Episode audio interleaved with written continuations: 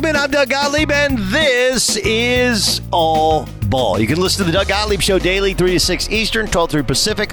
We'll be live in New Orleans, Louisiana next week. You get a chance to hear it, and I think we're also going to do some live All Ball podcasts as well. More details are to come. In the meantime, let me get to my guest today, okay? At the time of this recording, the first round of the Sweet 16 happened last night. Gonzaga goes down. Arizona goes down. A guy who used to compete against Arizona was at UCLA. He's coached at essentially every level of Division I college basketball. Got to the tournament at every level of Division I college basketball. Mark Gottfried is my guest. Let me start, Mark. You and I have known each other for a long time. We'll go back. We'll do the whole through your career, your life, and all that stuff pod. I want to do that, and your dad, and all the different trips. It's kind of an amazing life, and I know there's more to come. But let's start with this.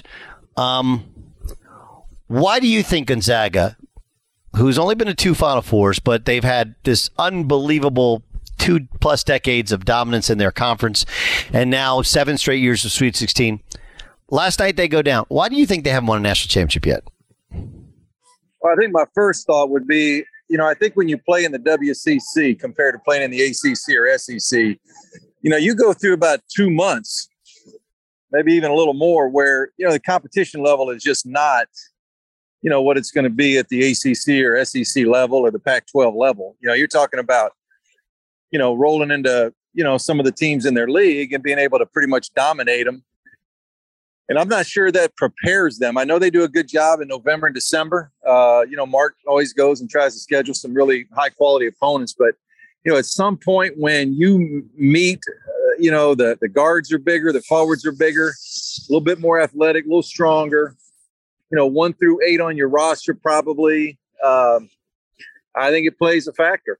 And I don't know the answer for them. But, I just think the teams that go through the wars in the – for example, I was in the SEC for 11 years and the ACC for 6. You're used to seeing guys that are bigger, stronger, faster, a little more physical.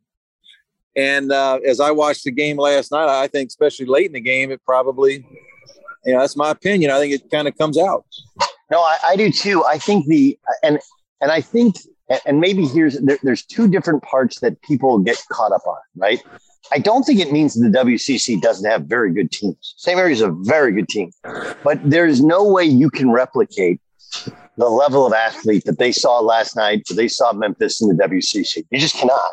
No. And then it's also the depth of athleticism, the depth of challenge, not just with each team, but like you said, look, even in a down year like this year in the ACC, like a down year, you still got to go beat Virginia and Tony Bennett in Charlottesville, right?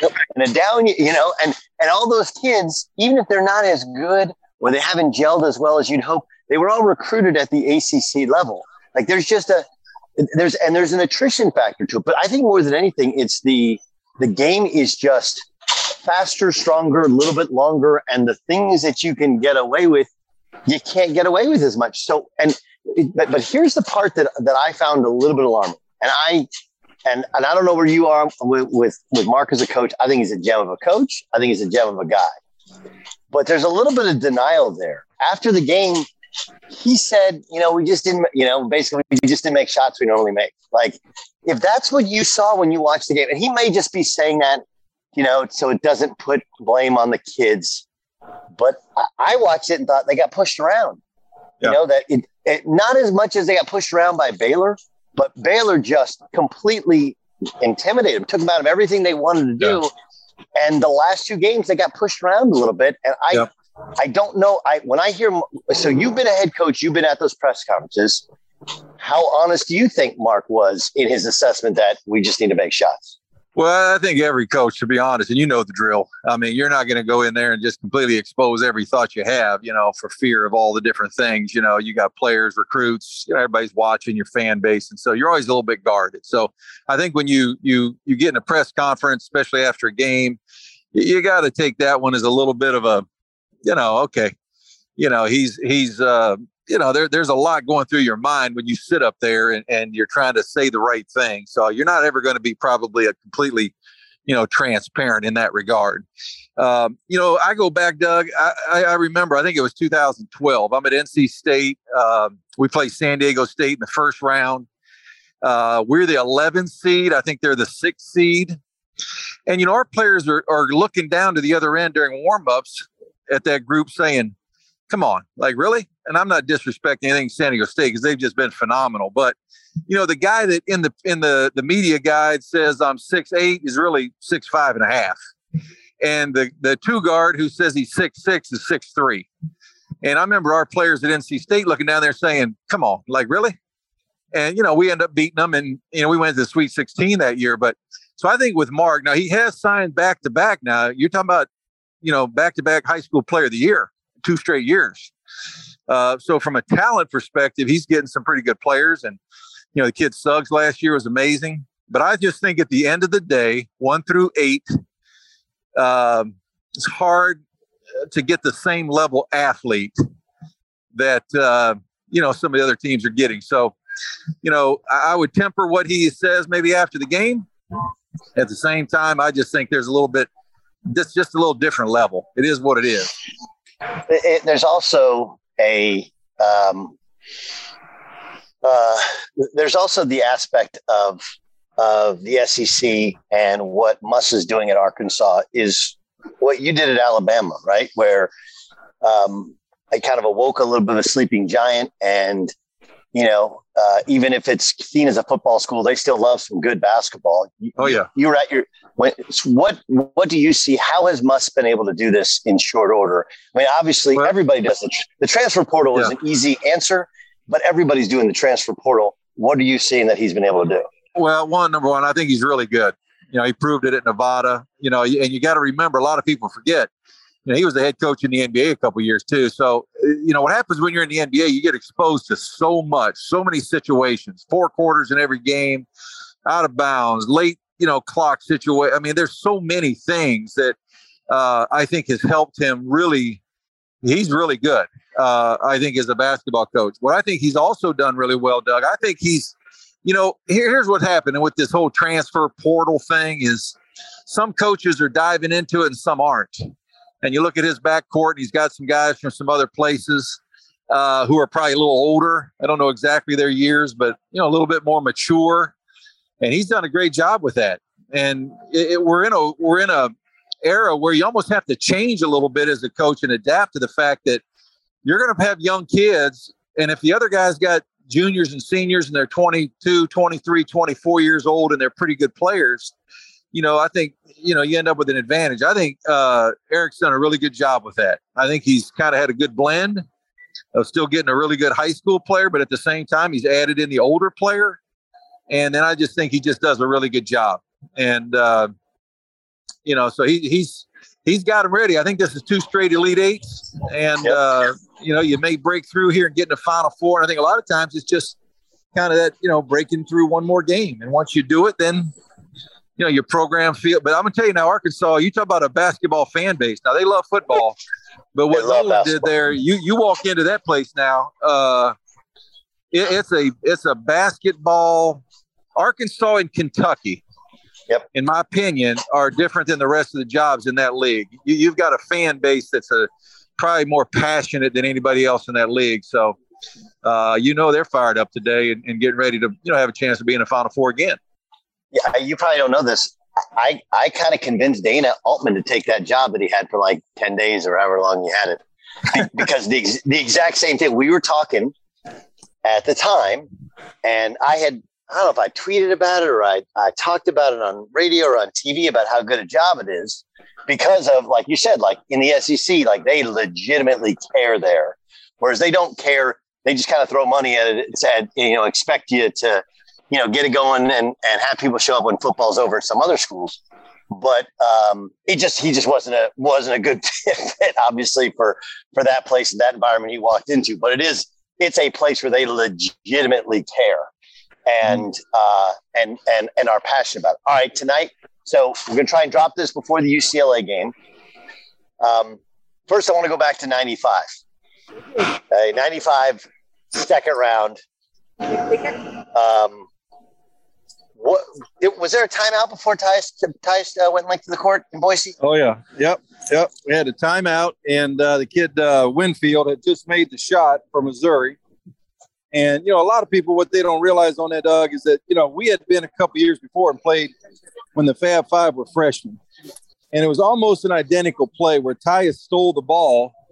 And, you know, we're driving in Tucson there. We're playing a game at the McHale Center, and we got a chance to beat them, you know, at the wire. And at the last second, he passed it to Ed, and I think it was either Jimmy King or Ray Jackson stole the ball, and we went to overtime and lost. So now here we are 2 years later, and it's kind of same situation. We did a drill every day in practice, a 6-second drill where you got to go length of the floor. And, you know, Tyus is Tyus, and he's just so fast and good and everything.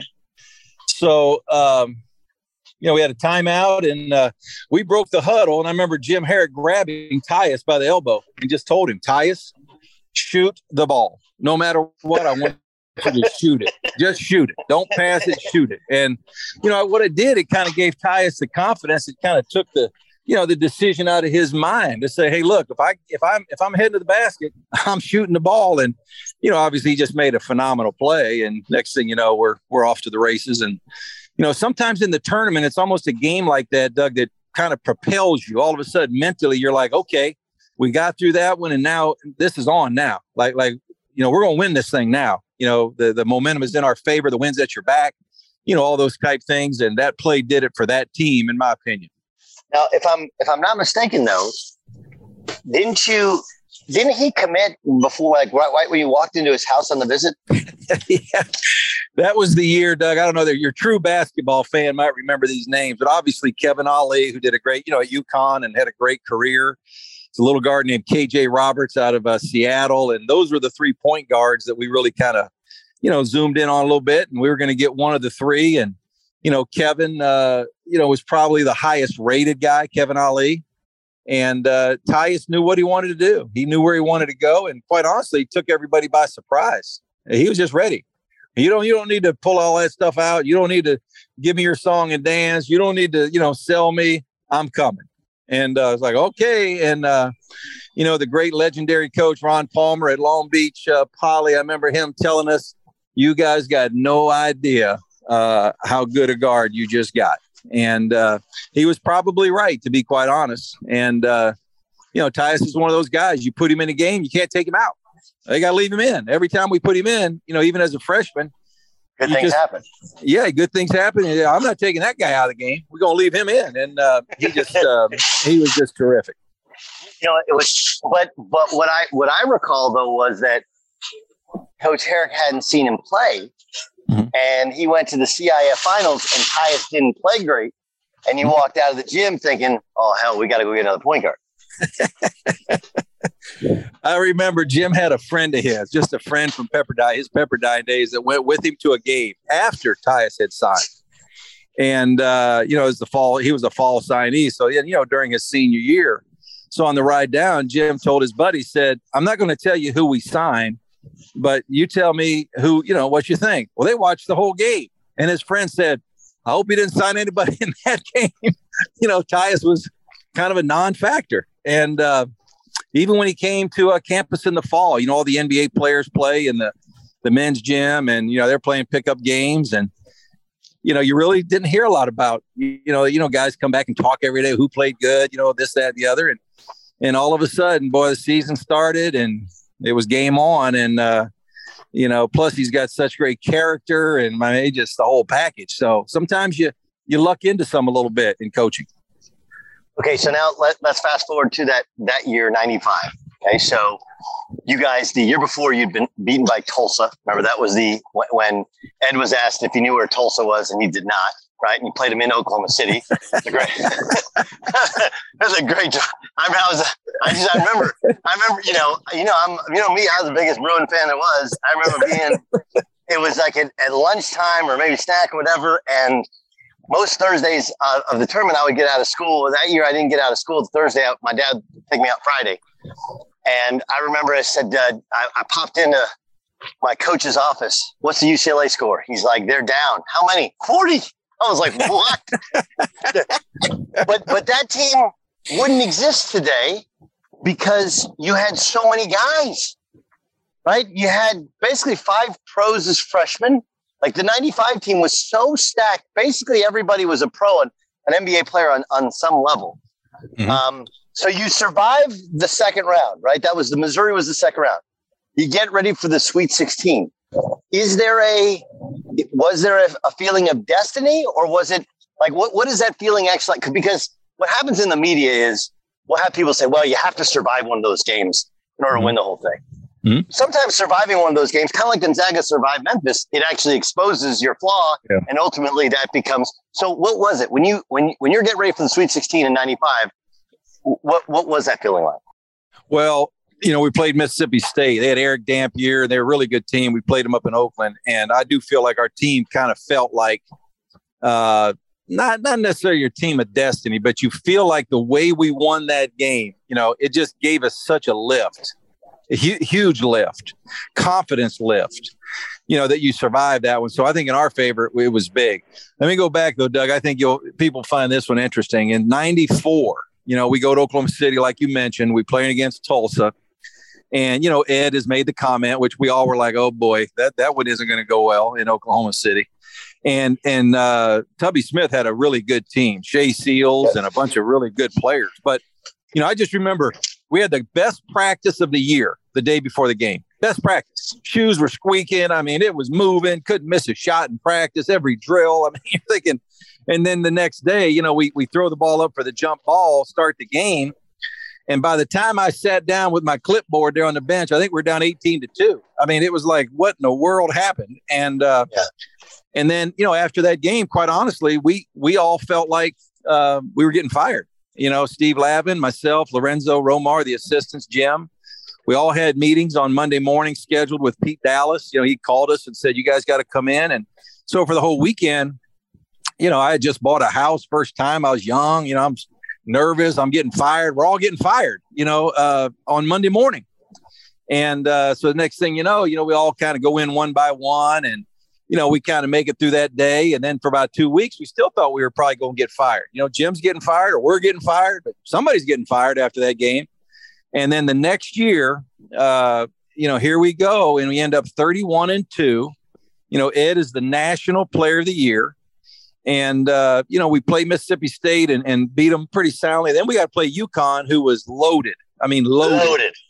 And they wanted to run, and they had kind of made some comments. A couple of their guys did, like, nobody can run with us. And, you know, I think we put 102 or 104 on them that game. But they were really talented. And but, you know, Tyus was so good, just so good. And Ed was so good. And Toby and JR, I mean, I can go through all of them, but Charles. But, you know, we became a team that just started to believe we're going to win this thing. We're going to win it. We're going to win the national championship. And here's another thing, Doug, I think what happens. The UCLAs and the Kentuckys and Duke right now, and you could see last night at the end of the game and the Duke game, because those kids have Duke on the front of their jersey, from the day they sign, there's an expectation in their mind that they are going to win a national championship. That's why I went there. That's why I go to Duke. That's why I went to UCLA. That's why I go, you know, to Kentucky. And sometimes I think programs like that, your players, there's a little bit different edge, not just happy to be here. There's an expectation that we're going to win it, or we should win it. Fox Sports Radio has the best sports talk lineup in the nation. Catch all of our shows at foxsportsradio.com. And within the iHeartRadio app, search FSR to listen live. Well, let's have this discussion because there's a couple different parts to it. I agree. I think it's a little bit like this. Like Roach and Boncaro took over again. Two games in a row. Roach and Paolo took over. Mm-hmm. And I think of those guys as it's not just the expectation of Duke, but those main court games, right? From EYBL to the time they were 8th, 9th, like they were always, they're not Ox Gym guys. Now, look, it's hard to play against those Ox Gym guys because they've been told they're not main court guys their whole life. And that's a little bit of what I think, you know, those Arkansas guys did to Gonzaga, right? They heard about Chet and all these Gonzaga dudes. And there's, so I think that start of the game, I think, start of the game, a lot of times those the teams that are a little underrated or the players that were overlooked, whatever, that's where their energy and their passion and all that and just the toughness that's built in because they've been told no. But you get to big moments. Mm-hmm. And, I mean, Roach and Boncaro, like, that's nothing new to them. Give me the ball. I know what to do. So mm-hmm. I agree with you there. Mm-hmm. What about managing all of that and building all of that at that level, right? Where, yes, those guys came there with that expectation. But as you know, from UCLA and from Alabama and from NC State, all those guys came with the expectation of taking the big shot. How do you do the role mm-hmm. management, even when you get this late in the season?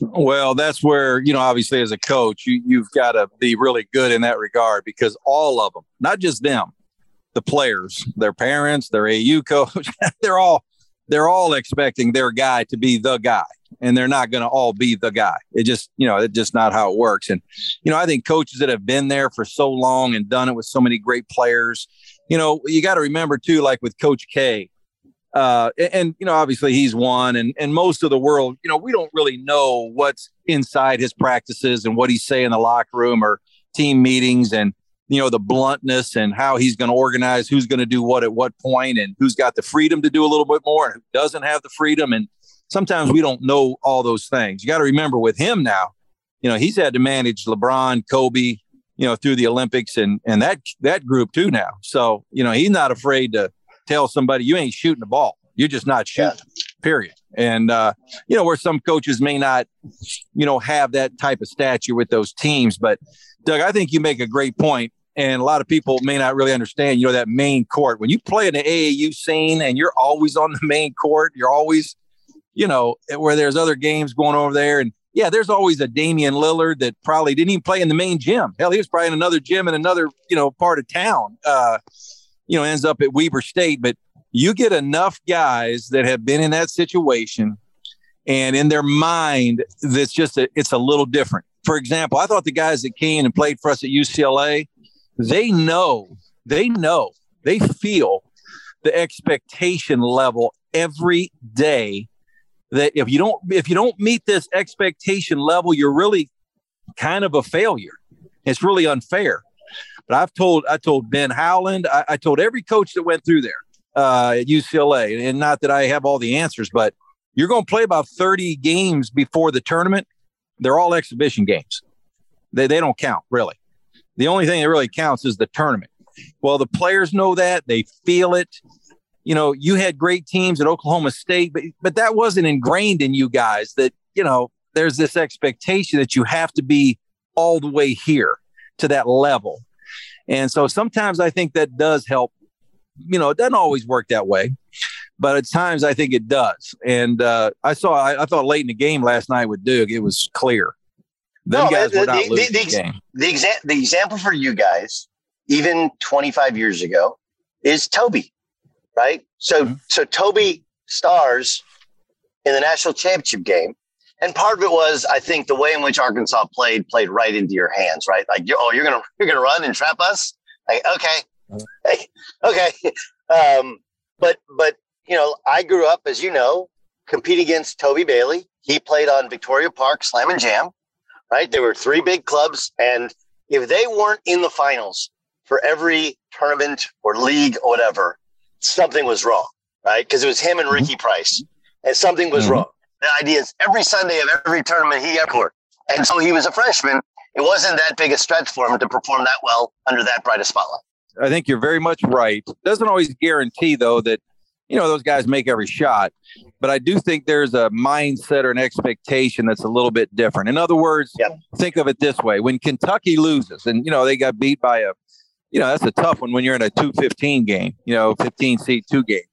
But regardless, those players – you know, they feel from their fan base every day, you know, Alabama football would be the same way right now. If you're not in the college playoff, it's disappointing. It's just disappointing year at Alabama football. And so players feel it, coaches feel it, fans expect it. And I think what that does, it causes the players at times and coaches and everybody, it causes to rise you up to another level. You've got to be there. Not that other people don't want to, but you had good teams at Oklahoma State and Notre Dame, but I don't know that the same, my teams at Alabama, we never felt that. Like, we never felt that if we don't get to the Final Four, it's a disappointing year. Never felt that. And so it's just different at every school. But I think you've hit it on a nail on the head when you talk about how they've grown up and playing on that center court. That's a different deal. Kentucky. It's a different landscape now, right? So instead of just recruiting against Duke and Carolina and maybe the Memphises and then the one-off schools that hire somebody or whatever, now they're competing against the G League Ignite, maybe overseas somewhere else. And then you have the transfer portal. So you're playing, if you play high school kids, they're 19 as freshmen, maybe 20 as freshmen if they're holdbacks, but you're competing against 23, 24-year-old kids. Can Cal get back to where he had been in terms of the consistency of success in the landscape of 2022 and beyond? Here's my feeling on that one, Doug. And again, I'm never going to question those guys. They've been so good for so long, but I think you got to keep adjusting. For example, I had Dennis Smith, Lorenzo had Markel Fulks. Both of us struggled, with guys like that, not their fault. But if you have 5 Dennis Smiths at one time, you're probably okay because your talent level is so high. I think Duke did that at times, in the last 10 years ago or so, and Marvin Bagley and the little point guard, I can't remember his name, and, some of those guys. But if you have 1 or 2, they're just too young and they can't carry it yet. But if you have a collection of them, you can. At the same time, the transfer portal, the fifth-year graduate transfer, both that are eligible immediately, I think it's changed the game. Even for the high major Kentucky type school. And we talked about it with Eric at Arkansas. Your freshmen, who, even though they're really talented, they're still freshmen. And, I think there's a blend nowadays. You got to kind of adjust and maybe look at the fact that I need a 17-point scorer from the WCC or from the MAC or from the Sun Belt who's really good, who's 23, and he transfers up. That guy, I think, in today's game is real valuable, very valuable. Maturity level, older, because here's the deal. We all know it. If you got a great freshman and you're in a Power 5 conference and your guy averages 17, 18 points a game, he's gone. He's gone. Don McLean is the leading scorer in the history of UCLA and the Pac-12, which, by the way, his records will never be broken, ever. You can put that one in your pipe and smoke it. They'll never be broken because Don McLean averages 18 a game as a freshman, but stays 4 years. 4 years. Yeah. Well, that guy doesn't stay 4 years anymore. He's gone. That guy's got no chance to stay 4 years. So I think there's a blend now. You got to figure out, I got to get older somehow. How do I get older is the key, I think, sometimes in today's game. Okay, Murray State. Why have so many coaches had such success there? Steve Prohm's going back there. He had success there before going to Iowa State. But you were there. I mean, Mick was there. It's just it seems like every guy who goes there wins. Now they're changing leagues and stepping up in league. Why is Murray State such a wellspring for coaches? I think they're in the right conference for them. I think so many times people leave conferences. Wichita left the Missouri Valley, and it's probably the game has changed on them. Now, Murray State is actually leaving as well this year. They're going to the Missouri Valley, which is a whole different deal than it was playing in the OVC. So, number one, I think Murray State was by and far the best job in their league. In other words, they got the best fan base. They've got the best facility. They have more money than the other teams. When I coached there, it was back in, 95 to 98, you had a recruiting budget, but at that level, if we ran out of money in the month of July and we still needed to buy airline tickets for my coaches to go watch it, they'll find the money. They're going to find the money. All right, here's another $10,000. You guys go finish out the month of July and go recruit and buy airline tickets and stay in hotels, where a lot of teams in that league, they just don't. They don't have that. They don't have that kind of commitment. So it's the best job. And then I think Murray has done a great job over the years, Doug. They have stayed with their formula. In other words, now, it's maybe a little bit different right now, but they're not afraid to hire that young coach that's been at a high-profile school and bring him in there knowing they're probably going to lose him. They're going to lose him in a few years, but that's okay. And then we'll get another one. I think a lot of times people, they change their – they don't know who they are. And all of a sudden, I'm going to recreate who we really are as a program. And Murray has never done that. They've kind of stayed the course. They know they're probably going to lose Matt McMahon to LSU or somewhere, especially the job he did, which I thought was terrific. Mick did a great job. Billy Kennedy did a great job there. Scott Egger before me did a great job. They all did. But it's just a good basketball job. I'm a little worried for him, though, going into Missouri Valley. Different animal. Completely different animal than having to play in the OVC. So we'll see how that plays out. I think they're more invested. The interesting part is I do think, in terms of their financial investment, I think Missouri Valley is more invested, right, in terms of winning. On the other hand, I'm not sure there's a level. It's more Midwestern, right? It's a little bit more plodding players than in the OVC, where I feel like it was a lot of speed and quickness and smaller teams. I agree. So St. Peter's tonight takes on Purdue. So you've been on both sides of this deal, right? Where you have these gigantic big dudes and you've had the undersized team. Give me your sense of what you would do if you're Shaheen Holloway. They got two dudes over 6'7" on their entire roster. Zach Edey blocks out the sun, but it is college basketball. Like, so what do you do if you're Shaheen? Well, I think here's the thing too with that team right now. You listen to his comments, and they've taken they have so much pride in how tough they are. And now that's important, but like you said, there does come a day when the ball's in the air and I got to get a rebound. And that guy's 7 foot, and I'm 6'6", and I'm gonna have a hard time getting the ball. He's 7'3", 7'4", and it's not one of those like it's not like you said with the mid like he's listed 6'8", he's really 6'5". No, he's really that big. He's really that big. And so at some point in time, not that they can't win. I mean, hell, they've proven it right now. They've done it, but I think they'll have their hands full. Now they're going. And I think Matt's done a great job too. And I think they're pretty mental. They all are. All the teams at this point left. They're mentally pretty strong and pretty tough. Now I think at St. Pete's they've done such a great job of instilling that hunger, and their guard plays terrific. But think about this: last night in the Duke game, and there was a point. I think it was about a minute and a half, 2 minutes ago in the game, and Texas Tech. They remind me a little bit of Houston. They look all the same size. Yes. They can switch everything. I don't know who the point guard, the two, the three, the four. We're all just kind of – but, at some point in the game there, the ball came off the rim, and that big dude for Duke, he just goes up two hands. And Mark Williams. I'm getting the rebound. I'm getting the – you guys can't get this rebound at this point in the game, or I'm blocking your shot, and the guy takes it to the middle and a little kind of baby hook there, and I'm just bigger. I'm bigger and longer, and at some point in time, that kind of wins out. Doesn't always, but kind of does. So I think St. Pete's going to have their hands full with that big boy in the middle. But nobody gave him a chance till now. So, I'd hold my breath to make too strong a prediction. So we'll see. Last thing. There's an expectation that he's going to get the Seton Hall job, right? Which is going back home. Mm-hmm. That's what you did. Mm-hmm. If you were to give a guy who's going to his alma mater advice, what would it be?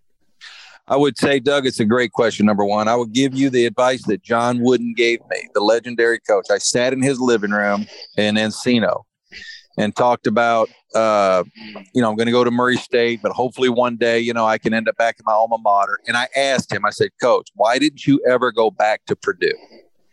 And he said, Mark, don't ever underestimate how big the expectations end up being the fan base has for you, but also the expectations you put on yourself, because it becomes you have a passion for that school that it's not just a job.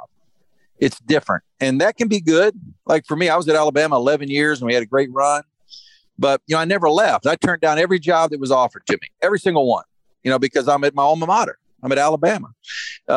you know, I remember they named the road. They named the road leading up to, in Knoxville up to the football stadium, Philip Fulmer Way. And they fired him the next year. He fired a guy. And so when it's your alma mater, you get a little bit cloudy with that. You know, in other words, if he goes somewhere else and he does a great job and a job, you know, it's a job. Not that you don't care, but when it's your alma mater, I just think you got to be a little careful. It could be great. It could be wonderful. But, you know, I remember Philip Fulmer said, it's bricks and the bricks will never love you back. You can love the bricks on the building, but the bricks on the building will never love you back. And I think he was right. So I think that would be my only piece of advice is it's a great opportunity, but, you know, be careful because it's a little different. Mark, you're the best. We're doing this again. Let's do it after we figure out who's going to maybe Elite Eight or Final Four. And I want to get into all the different – you have so many different great stories and angles. But in the meantime, I really appreciate you, and we'll talk to you soon. You got it, brother. Anytime. Well, I'm sure glad you enjoyed that. I did as well. We'll get you ready for the next games. We'll drop a pod probably tomorrow on tonight's games as well. UCLA and Carolina at St. Peter's and Purdue and all of it. I do think Miami wins. I think I like Providence to cover. I think that's going to be a close game. Self is amazing. But think about who Providence or Kansas can do. Like they might they'll get a double-digit seed to go to the Final Four. That's pretty remarkable. And then we look at Villanova, and could I make the case that's the best program in America? Think about the consistency of success, winning your league, 2 national championships, and they're 1 game away from another Final Four. Crazy, crazy stuff. All right, we'll get to all that in the next pod. In the meantime, my thanks to Mark Gottfried. My thanks for you for listening. I'm Doug Gottlieb. This is All Ball.